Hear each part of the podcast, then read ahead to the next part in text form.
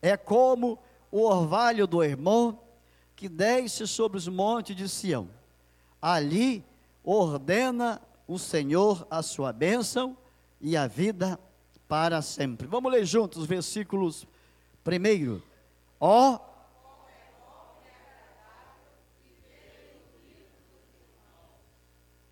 Aleluia. Pode sentar em nome de Jesus, nós vamos refletir sobre esse salmo nessa manhã, porque nós estamos vivendo um tempo de relacionamento, um tempo bom, um tempo onde nós estamos pensando nessa maneira de se viver melhor, porque há uma maneira de viver melhor. Há uma forma da pessoa dar resultado diferente. E quando nós olhamos a palavra de Deus, a gente entende alguns princípios que, elas, que eles vieram de Deus para nós.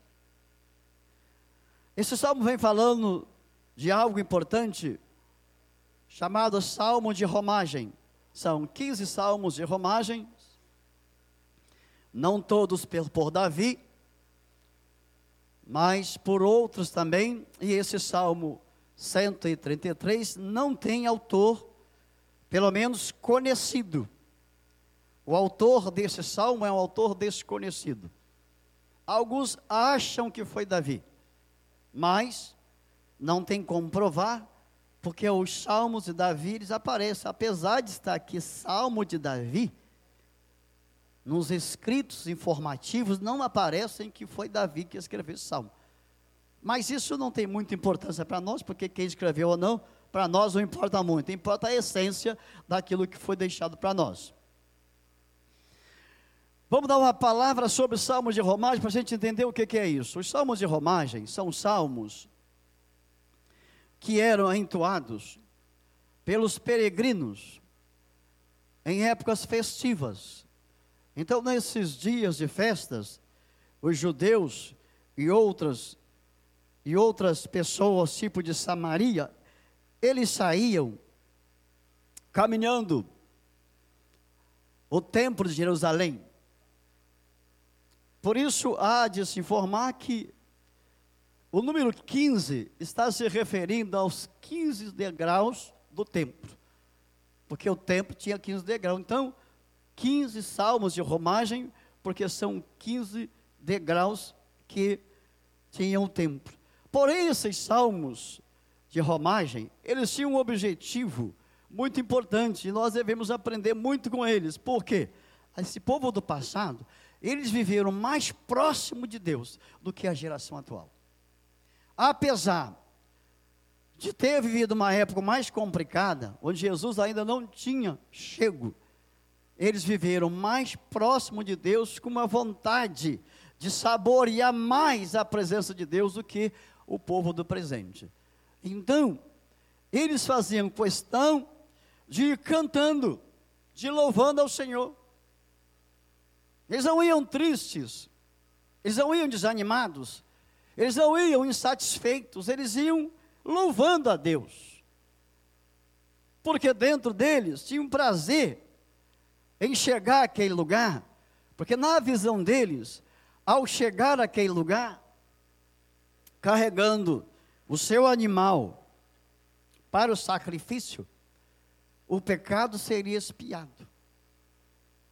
Porque naquele lugar, nós já vamos ver daqui a pouco, tinha uma personagem de Deus que recebeu do Senhor uma unção para levar a bênção sobre o povo. E o povo, quando subia para Jerusalém, eles buscavam um relacionamento com Deus. Porque não se pode estar numa reunião sem se relacionar com Deus. É balela, desculpe a expressão, desculpe a frase chula e pesada. É balela uma pessoa dizer que é de Deus e não adorar o Senhor e não se, relacionar com Deus. Vai viver uma vida triste uma vida estranha o tempo todo. Então, esses salmos trazem lições bíblicas para nós, até para uma época meio difícil, porque eles levavam o povo a viver a esperança, a esperança e não perder o foco. O povo sabia que viria a paz sobre eles. Eles não queriam perder a visão dessa paz que iria chegar. Daí eles iam cantando, eles iam louvando, eles iam animados, eles saíam de longe, eles não, não saíam de 10 metros da igreja, não, eles vinham quilômetros, mais quilômetros andando. Eles não tinham carros, eles não tinham outros tipos de instrumento pra, de transporte para chegar à igreja, eles iam andando. Daí já se percebe o prazer que eles tinham em adorar a Deus. O que você vê hoje, pessoas morando dentro da igreja e não tem aquele prazer em adorar o Senhor. Você vê hoje pessoas que não precisam nem de carros para vir à igreja. E outros têm até carros. Mas nem de casa saem. E outros você vê que eles se preocupam tanto com as coisas naturais, que eles deixam as reuniões simplesmente para dar alguns resultados para deles mesmos.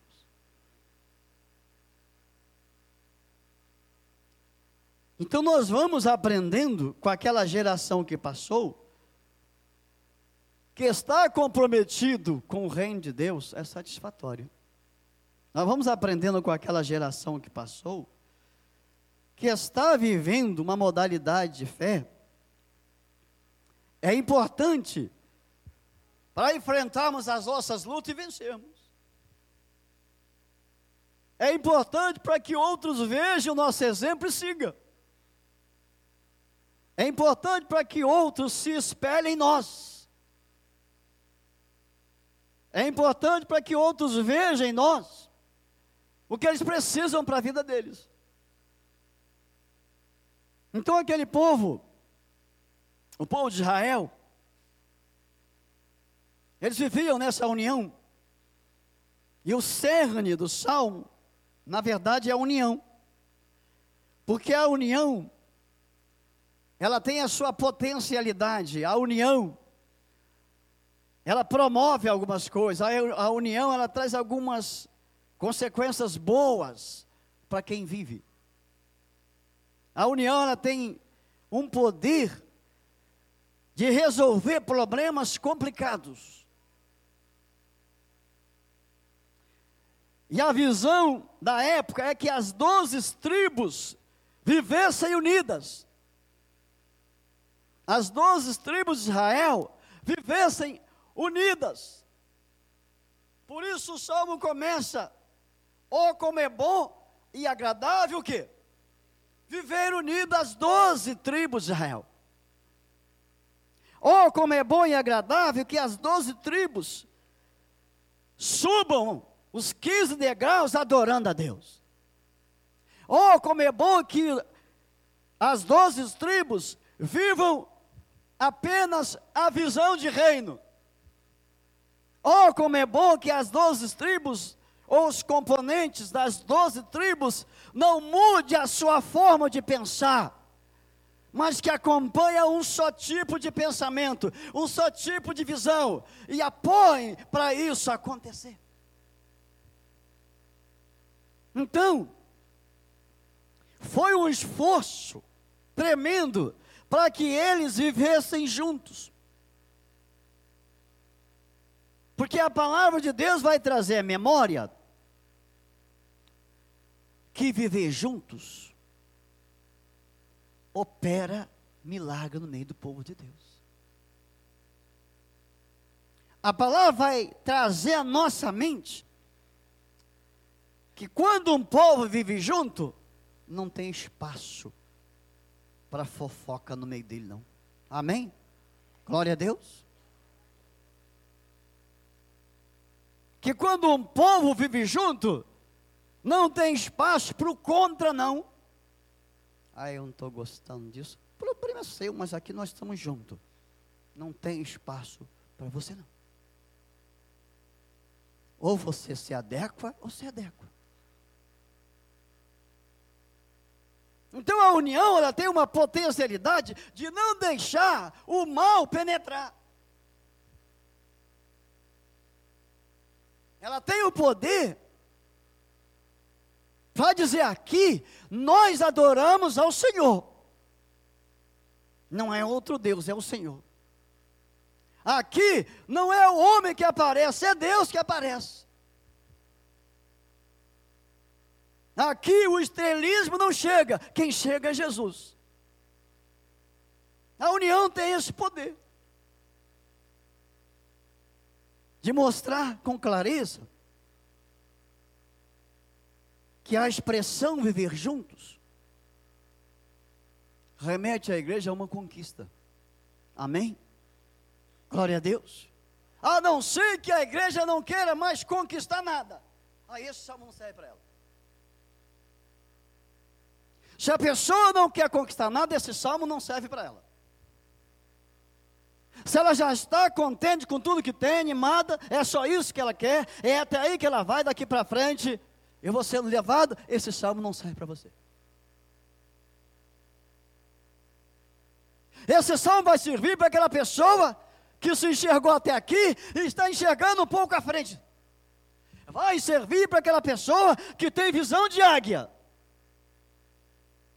Vai servir para aquela pessoa que está animada, dizendo: Senhor, eu ainda vou alcançar algumas coisas nessa terra.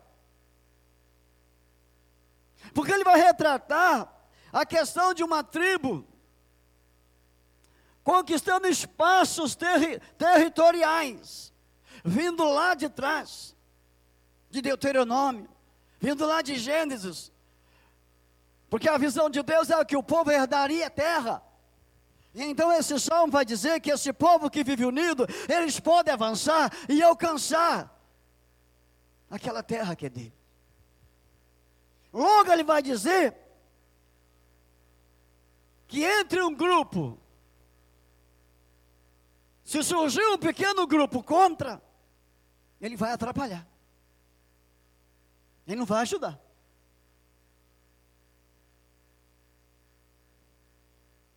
Porque para alcançar tem que ter força, não é? Sinergismo. A visão sinergista é que um animal só leva duas toneladas mas se unir dois, levam 24.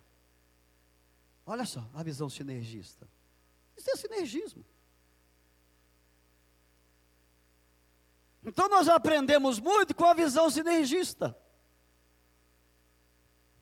E é isso a proposta de Deus ao revelar esse salmo para o coração do seu povo naquela época. Quando nós olhamos lá em Gênesis capítulo 13, versículos 6 e 36, versículo 7, nós vamos aprender uma coisa muito grande. Se você quiser marcar, pode marcar no teu salmo para você ler em casa. Pode marcar para você ler em casa. O que, que acontece aí? Observe uma coisa, preste bem atenção nesse salmo aí. Nesse texto de Gênesis capítulo 13, versículo 6 e 36, 7. Quem está com a Bíblia aberta pode ler o, Salmo, o, o versículo 6 do, do capítulo 13 de Gênesis?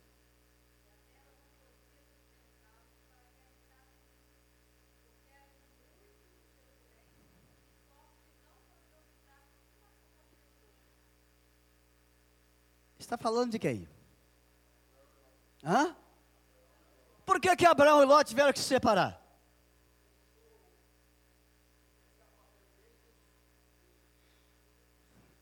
Uma única palavra separou Abraão de Ló: desunião. Não tem outra, não vamos criar outra palavra. A única palavra que separou Ló de Abraão, ou Abraão de Ló, chama-se desunião. Quando Abraão percebeu que Ló estava fora do propósito, fora da visão que Deus havia concedido para Abraão, ele começou a ruminar pelos campos. A quem sabe disseminar o ouvido de um de outro. E Abraão percebendo a insatisfação, por isso que nós não devemos, não devemos, preste bem atenção, querido, nessa frase, é minha, tá? Não devemos lutar para insatisfeitos ficar no meio.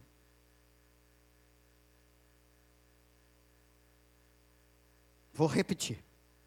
Não devemos lutar para insatisfeito ficar no meio. Porque o insatisfeito precisa aprender em Sodoma.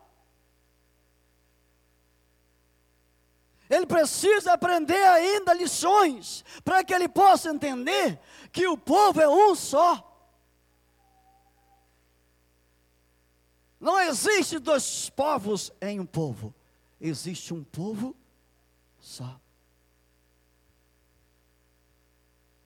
Quando Abraão viu que Ló seria problema, será que ele não podia chegar para Ló e conversar? Mas ele percebeu que tem pessoas que não adianta conversa. Deixa eu explicar uma coisa para os irmãos, olha para cá. Quando uma pessoa chega para você e fala assim, eu quero fazer isso, ela já programou isso há muito tempo. E não é uma conversa.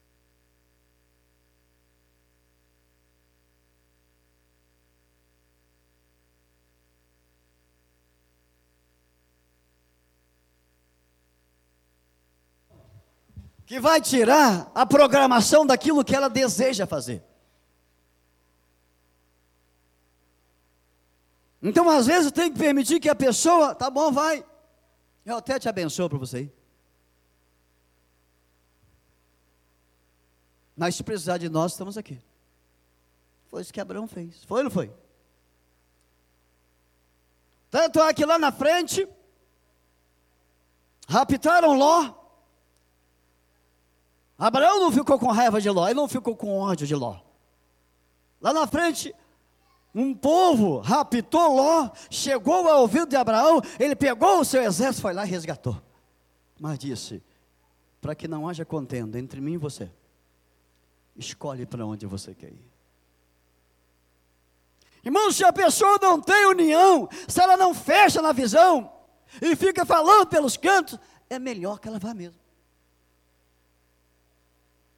Porque não vai ajudar. Simplesmente vai atrapalhar.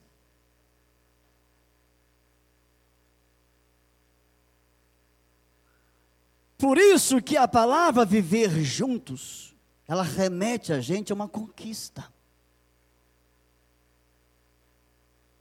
Porque viver juntos chama-se concordar.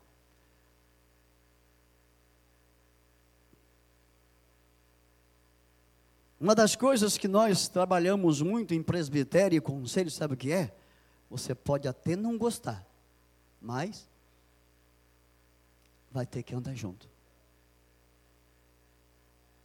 Sim ou não? É isso ou não é, Hugo? Você pode até não gostar mais, vai ter que andar junto.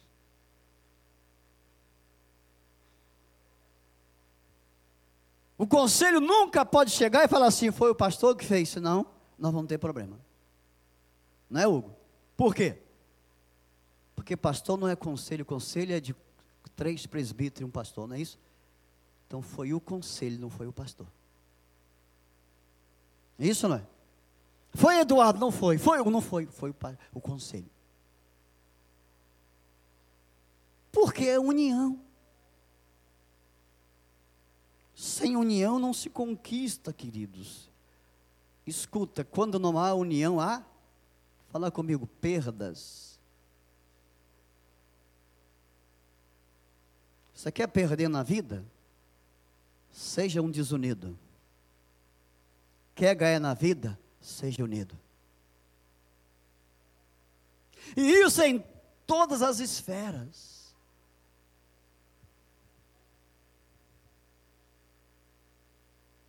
Até em casa. Se o marido for desunido com a esposa, às vezes ele dorme no sofá. Não é isso não?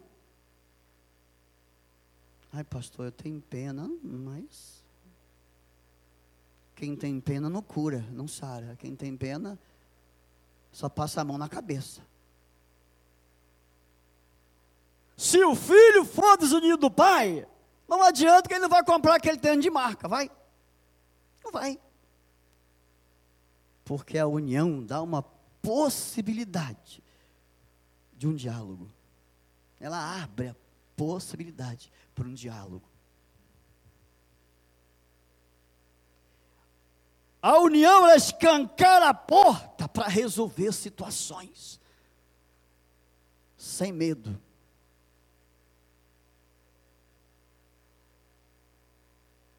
O desejo do coração de Deus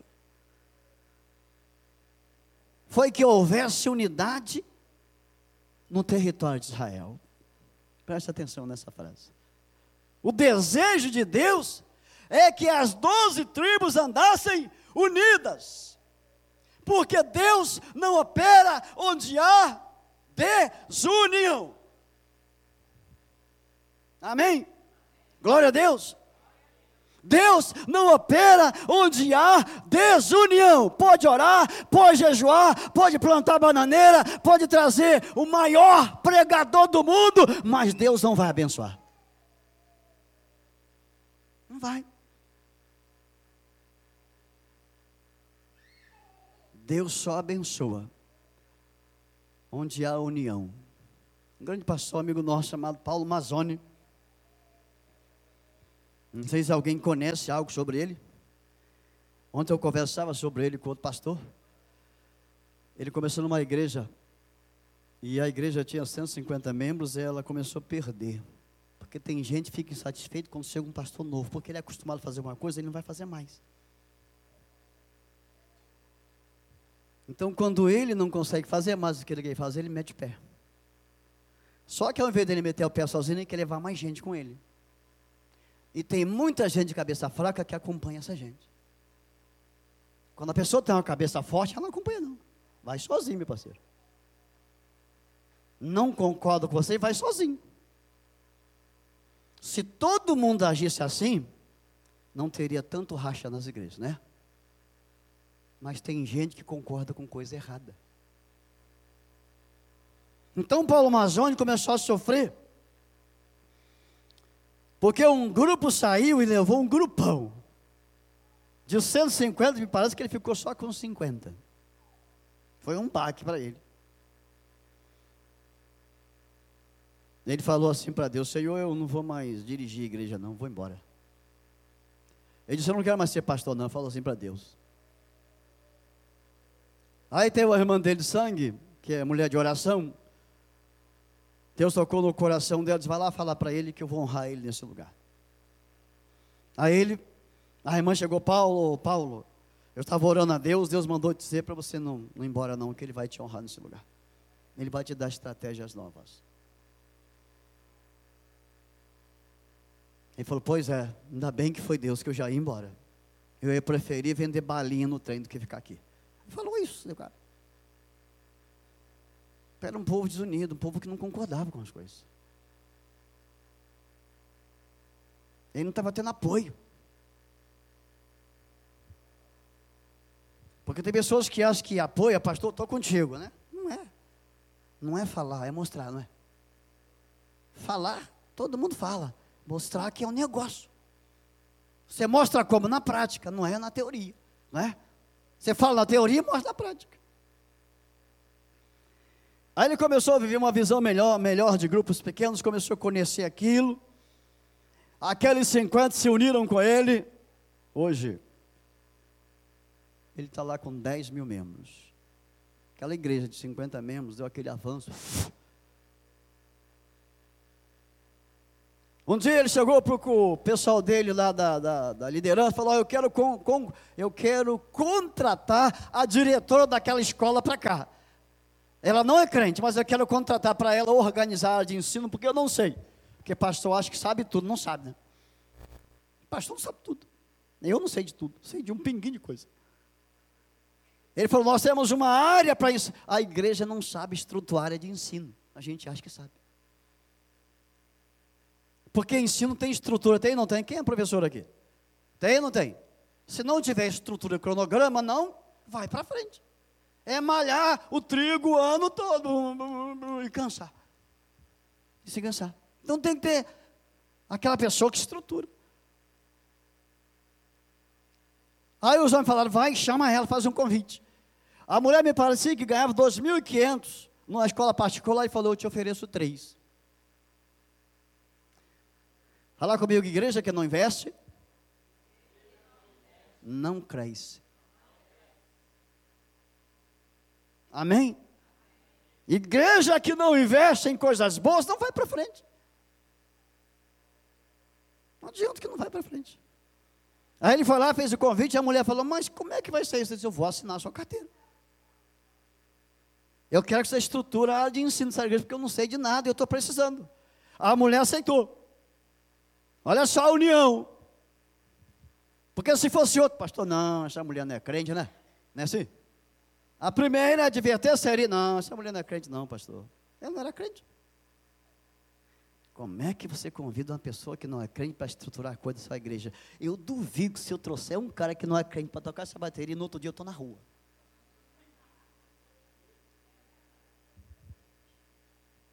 Duvido que não é.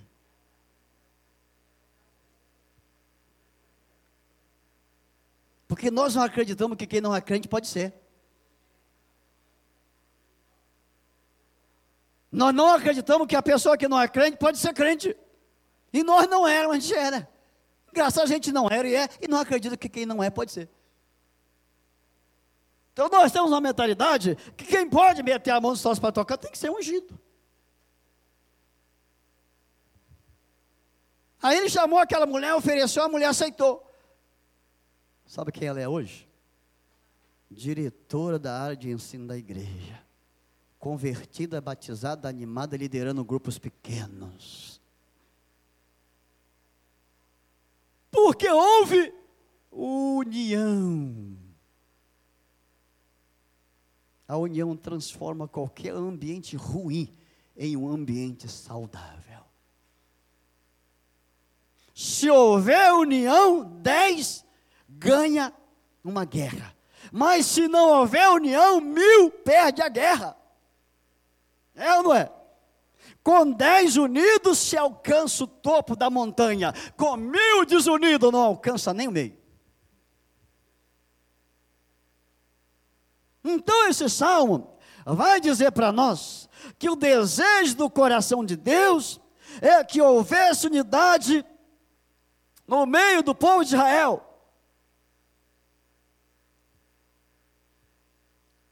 E aí vai dizer que onde há unidade, Deus derrama a sua bênção.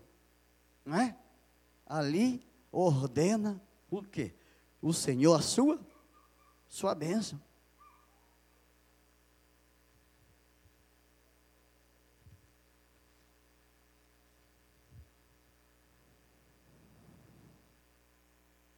Porque a bênção é boa e agradável. Por isso que, oh, como é bom e agradável que a bênção do Senhor deixa no meio de um povo unido.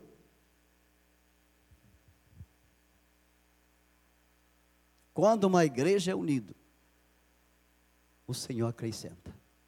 Amém? Amém? Pode falar comigo? Quando uma igreja é unida, o Senhor acrescenta.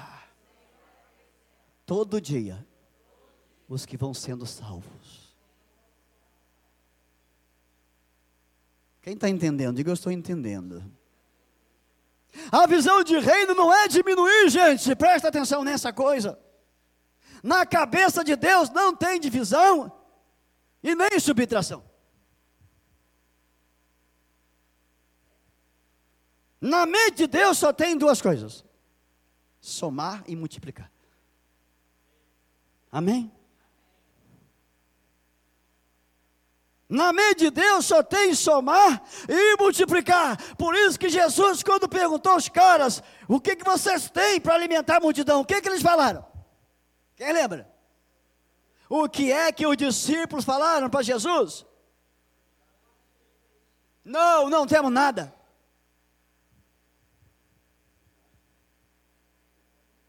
Nem sabia que tinha.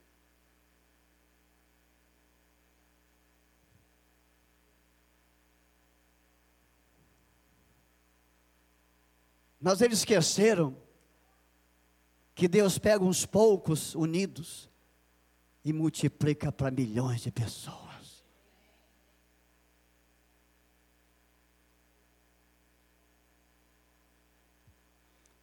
A união está totalmente levando ao comprometimento. E quando há comprometimento, existe uma frase: o que der para um, dá.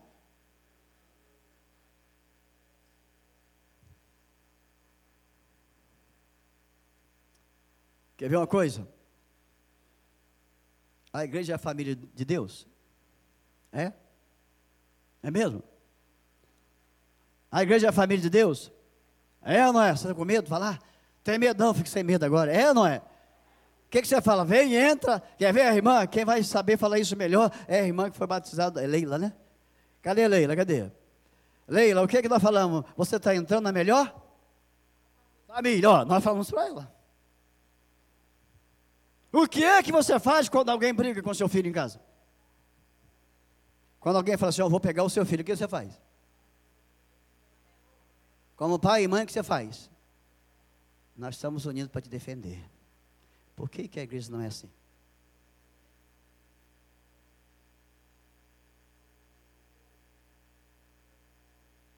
Aí a gente canta assim: Somos um só corpo, mas muitos membros. Deus colocou-nos como os aprouve. E o que nos une? Vai, vai, vai. Você não conhece? Que é isso? Eu não estou tão velho, mas conheço. E o que nos une é o amor de Deus. Cristo é o cabeça e nós membros seus.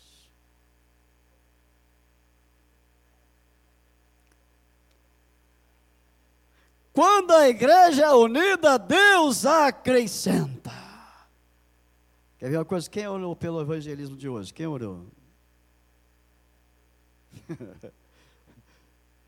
fica de pé, Eduardo, fica de pé. Dá uma olhada para trás para perguntar: quem orou pelo evangelismo? Ó, oh, se não orou, levanta a mão, não, hein? Jesus sabe.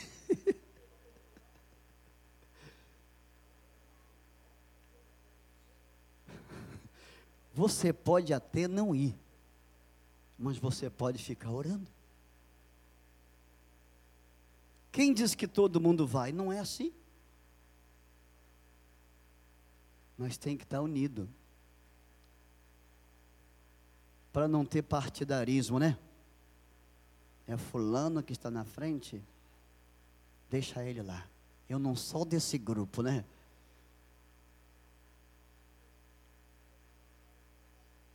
As doze tribos estavam unidas debaixo de um serviço sacerdotal. As doze tribos estavam unidas embaixo, sob a unção de Arão. Por isso que Arão vai aparecer nesse texto, porque Arão foi o primeiro a ser ungido para ajudar Moisés. E era ele que estava lá. É como óleo precioso que deixa sobre a barba e a barba de Arão. Quem tinha autoridade de levar a bênção sobre o povo de Deus era o sacerdote. Arão. Porque ele não foi ungido por homens, foi Deus que ungiu.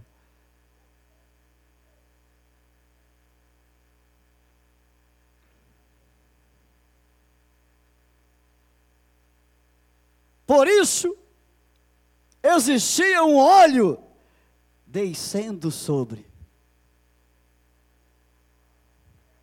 a cabeça de Arão. Você sabia que o grande problema que deu no presbitério, eu acho que foi em 2000 e alguns quebradinhos aí, foi por causa do óleo da unção? Você sabia que nós, tínhamos, nós, tínhamos, nós nos reunimos para desmembrar por causa do óleo? Ah, não se pode ungir com óleo.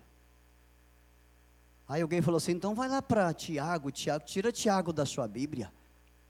Você não pode ungir, meu irmão, tira Tiago. Agora, se você não concorda com o pai da Bíblia, você é antibíblico. Porque o que a Bíblia diz, está alguém entre vós o quê? Doente, faça o quê? Chama Hugo Eduardo. Xisto e eu. Para quê?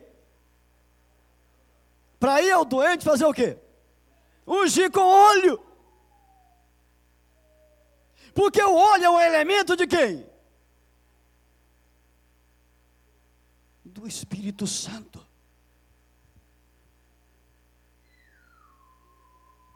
É do Espírito Santo de Deus.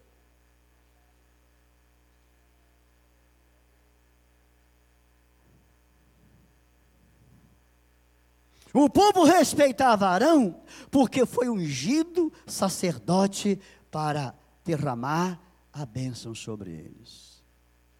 Ver uma coisa? Você concorda com alguém orando você? Você concorda com alguém colocando a mão na sua cabeça?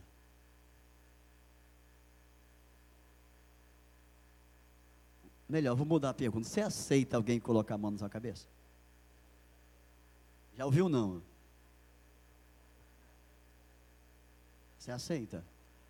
Alguém chegar e falar assim, eu vou orar porque você está doente, em nome de Jesus você vai ficar bom. Mas você sabia que existe um pragmatismo que fala assim, na minha cabeça ninguém põe a mão.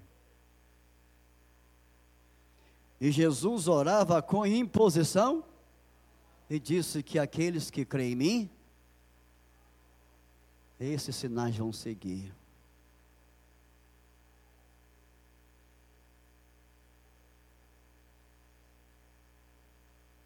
Mas quando há unidade,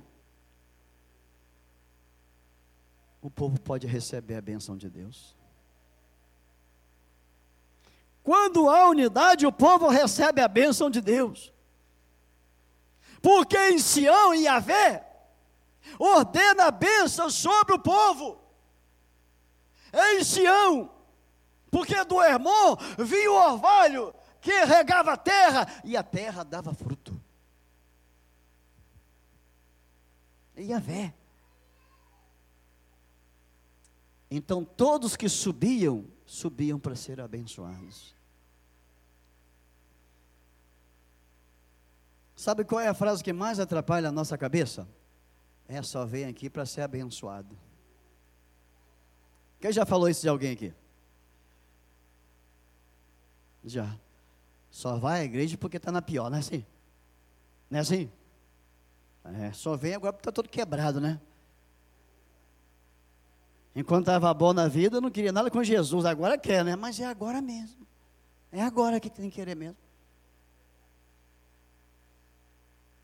Porque a pessoa vem à reunião por quê? Porque ela sabe que o povo de Deus é abençoado. Amém? Amém? Quando a pessoa chega na igreja, ele quer pelo menos alguém para dar um abraço e falar: Olha, se depender de mim, eu estou contigo.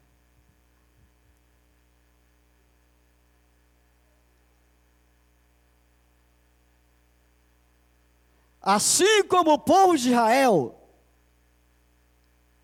era abençoados pelo Senhor através da união, nós também podemos ser nesses dias de hoje. Porque esse conceito é o mesmo para o povo de Deus atualmente. Quer ver?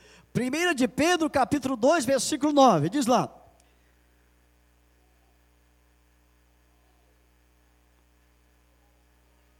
Recebe essa palavra na manhã? Recebe. Recebe esse versículo para você essa manhã? Recebe. 1 de Pedro 2, 9. Recebe. Recebe. Recebe. Não lê só, não recebe. Fala, eu estou aí. Isso é meu. O que está escrito aí, Eduardo?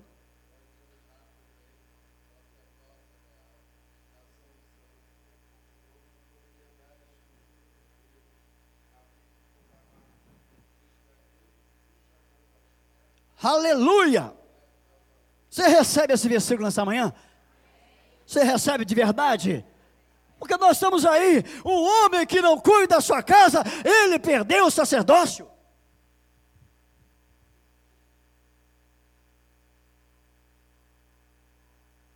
Um banana perdeu o sacerdócio.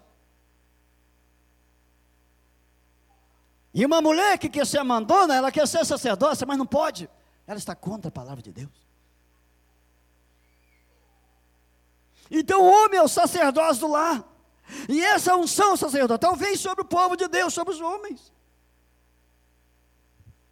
Então, um é que você fala assim: ora pela minha casa, onde está o seu sacerdócio?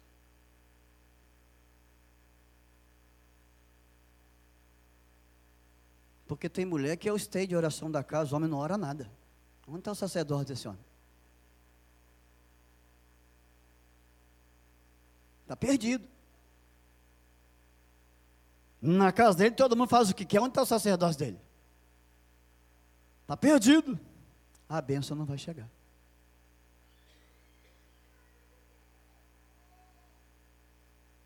A bênção era condicionada à unidade, às mesmas condições para hoje. Ah, pastor, isso é, é salmo lá do povo de Israel. Nós somos o quê? O que, que nós somos? Povo, o novo Israel de Deus, sim ou não? O novo Israel de Deus.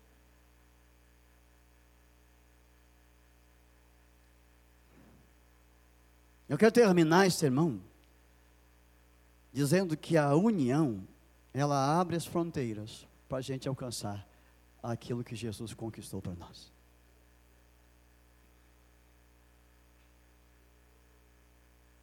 Quer ver uma coisa? Sexta-feira, oração, né? Seis pessoas orando.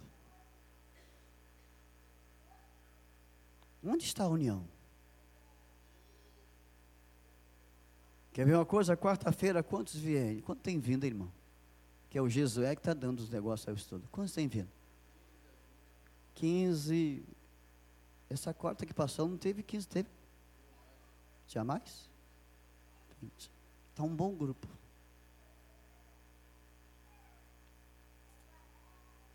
Graças a Deus que ainda tem um bom grupo. Mas o óleo do Espírito, ele é comparado com o Espírito Santo. Por isso que é derramado óleo sobre a igreja, porque é o Espírito Santo que promove a comunhão entre o povo de Deus.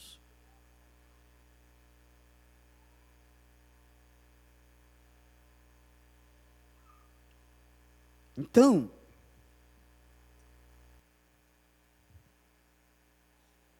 nós precisamos entender o que Deus quer para nós. Por exemplo, há uma colheita para essa igreja, sim ou não? Você crê que tem colheita para cá? Quer ver a colheita chegar? Seja unido. Não aceita contenda. Não aceita disse-me disse.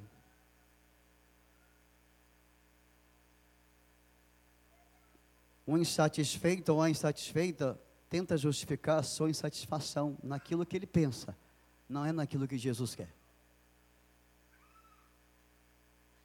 Então, quando alguém chegar com uma ideia contrária, se pergunta para ele assim: é de Deus? Ele não vai te responder, porque ele não sabe se é de Deus.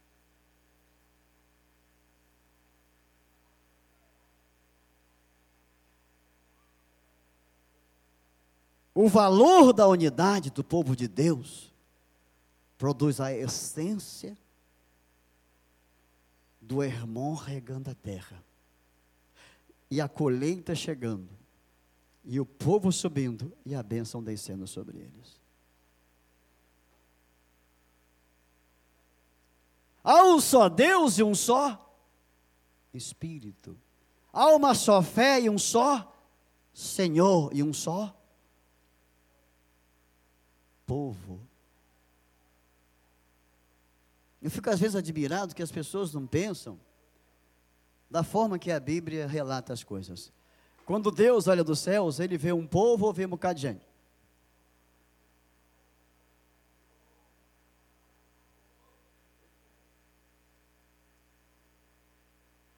Deus, quando olha para a reunião, ele não vê o cara, ele vê o povo. Por isso, que o pregador não é o mais importante, o importante é Jesus. Pois que importante não é o cara que toca, porque se ele não tocar direito, porque se ele não se preparar para tocar, porque se, não, se ele não orar, se ele não jejuar para escolher as coisas, Deus está vendo.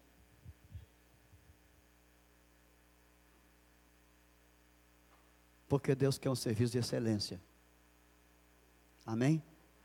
Deus quer excelência. Quando há excelência, há uma colheita boa. Há um crescimento.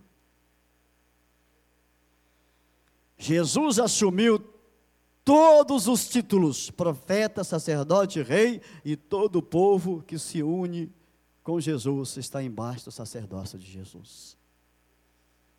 A igreja precisa fluir dos benefícios da união. Qual é o benefício da união? Qual é o casal que faz a família crescer se ele não for unido? Ah, a mulher que aceitar gerar o filho de um homem desunido ela é a mulher mais boba dessa terra. Não é? Como é que a mulher vai aceitar ter um filho de um cara desunido? Vai sofrer nessa terra, vai criar o filho sozinho. Para gerar um filho tem que ter união, ó. Vamos cuidar, vamos tratar, vai ser bênção de Deus. Se acordar de madrugada com um problema, vamos nós dois levar para o hospital. Se ele chorar, nós dois juntos, está lá o meu, o meu gerro com a minha filha. A menina acorda duas da manhã. Está lá os dois acordados cuidando. Falei, ô oh, glória, união.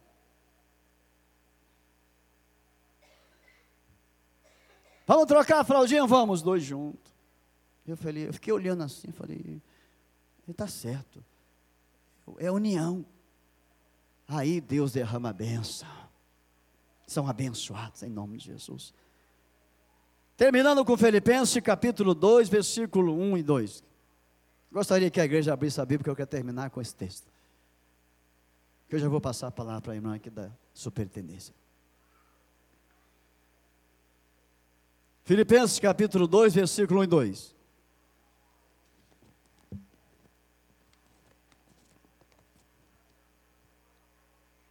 O que diz Filipenses 1, capítulo 2, versículo 1 e 2?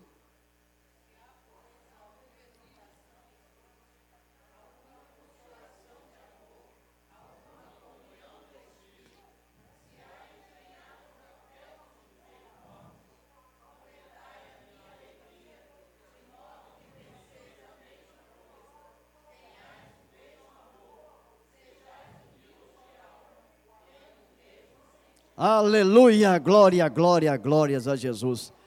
A igreja cresce quando ela estiver exercitando esse versículo. Sim ou não? A igreja só cresce quando ela estiver exercitando esse versículo, pensando a mesma coisa. E o melhor, Jesus orou para que a igreja fosse unida. João 17, 11, para terminar mesmo agora. Você vai ver Jesus orando. Sabe por que eu quero falar desse texto? Porque se você quisesse ficar desunido, vai lembrar que Jesus orou para você ficar unido. Se você quiser ser contrário, vai lembrar, não posso, Jesus orou para ser unido. Então leia forte quem achou João 17, 11.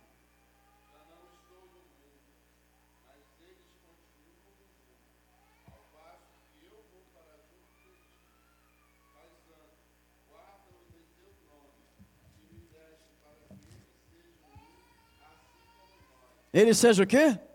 Um. Unidade, um. Que Deus abençoe nessa manhã. Que a gente tenha aprendido com esse Salmo 133, que não é aquela alegoria que as pessoas sempre andam pregando por aí, mas é uma verdade que Deus está dizendo: se vocês forem unidos, vocês vão alcançar a terra.